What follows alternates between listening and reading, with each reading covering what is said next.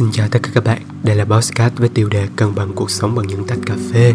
Với những bạn đã bắt đầu đi làm, tách cà phê luôn là một sự lựa chọn để mở đầu một ngày mới năng lượng.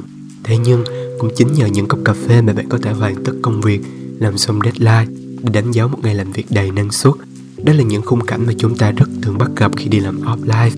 Nhưng với tình hình hiện nay, có thể ở nhà và làm việc trực tuyến lại là điều quá độ bình thường sẽ có những khi làm việc tại nhà bạn sẽ cảm thấy chán nản mệt mỏi và khó khăn trong việc giao tiếp và cách làm việc. Bởi vì chúng ta đã từng ngồi từng làm việc trực tiếp với nhau và không cần phải thông qua một ứng dụng một công cụ hay bất cứ nền tảng nào. Mà hiện tại phải thay đổi sang cách làm việc online sự thay đổi đột ngột ấy làm cho chúng mình bỡ ngỡ và phản ứng không kịp. Tuy nhiên với sự phát triển mạnh mẽ của công nghệ cũng như là khả năng thích ứng nhanh của Gen Y, Millennials, Gen Z thì học tập hay làm việc online cũng không gặp quá nhiều trở ngại. Quay lại câu chuyện của những tách cà phê, đây là thức uống khá quen thuộc với sinh viên và những người đi làm. Vì đây là thức uống sẽ giúp họ tăng khả năng tỉnh táo cũng như là một chiếc đồng hồ đánh thức họ sau thời gian nghỉ ngơi. Đã có rất nhiều bài báo nói lên tác hại của việc uống cà phê, nhưng thưởng thức cà phê là nghệ thuật và chính người thưởng thức cà phê là một nghệ nhân.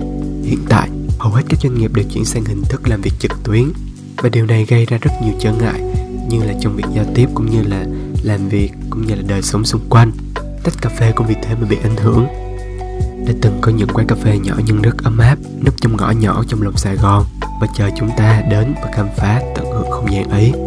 Tuy nhiên, mọi thứ hiện tại chỉ được diễn ra vỏn vẹn trong không gian nhà chúng ta và chúng mình không được làm quá nhiều thứ trong không gian nhỏ như vậy. Thế nhưng chúng mình tuy bị thay đổi về không gian, về cách sống nhưng vẫn nên nhấm nháp một tách cà phê để có thêm đôi chút thời gian suy nghĩ về bản thân, suy nghĩ về cuộc sống, về gia đình cũng như là nhìn nhận lại những gì mà mình đã trải qua, tìm cách cải thiện bản thân từng ngày.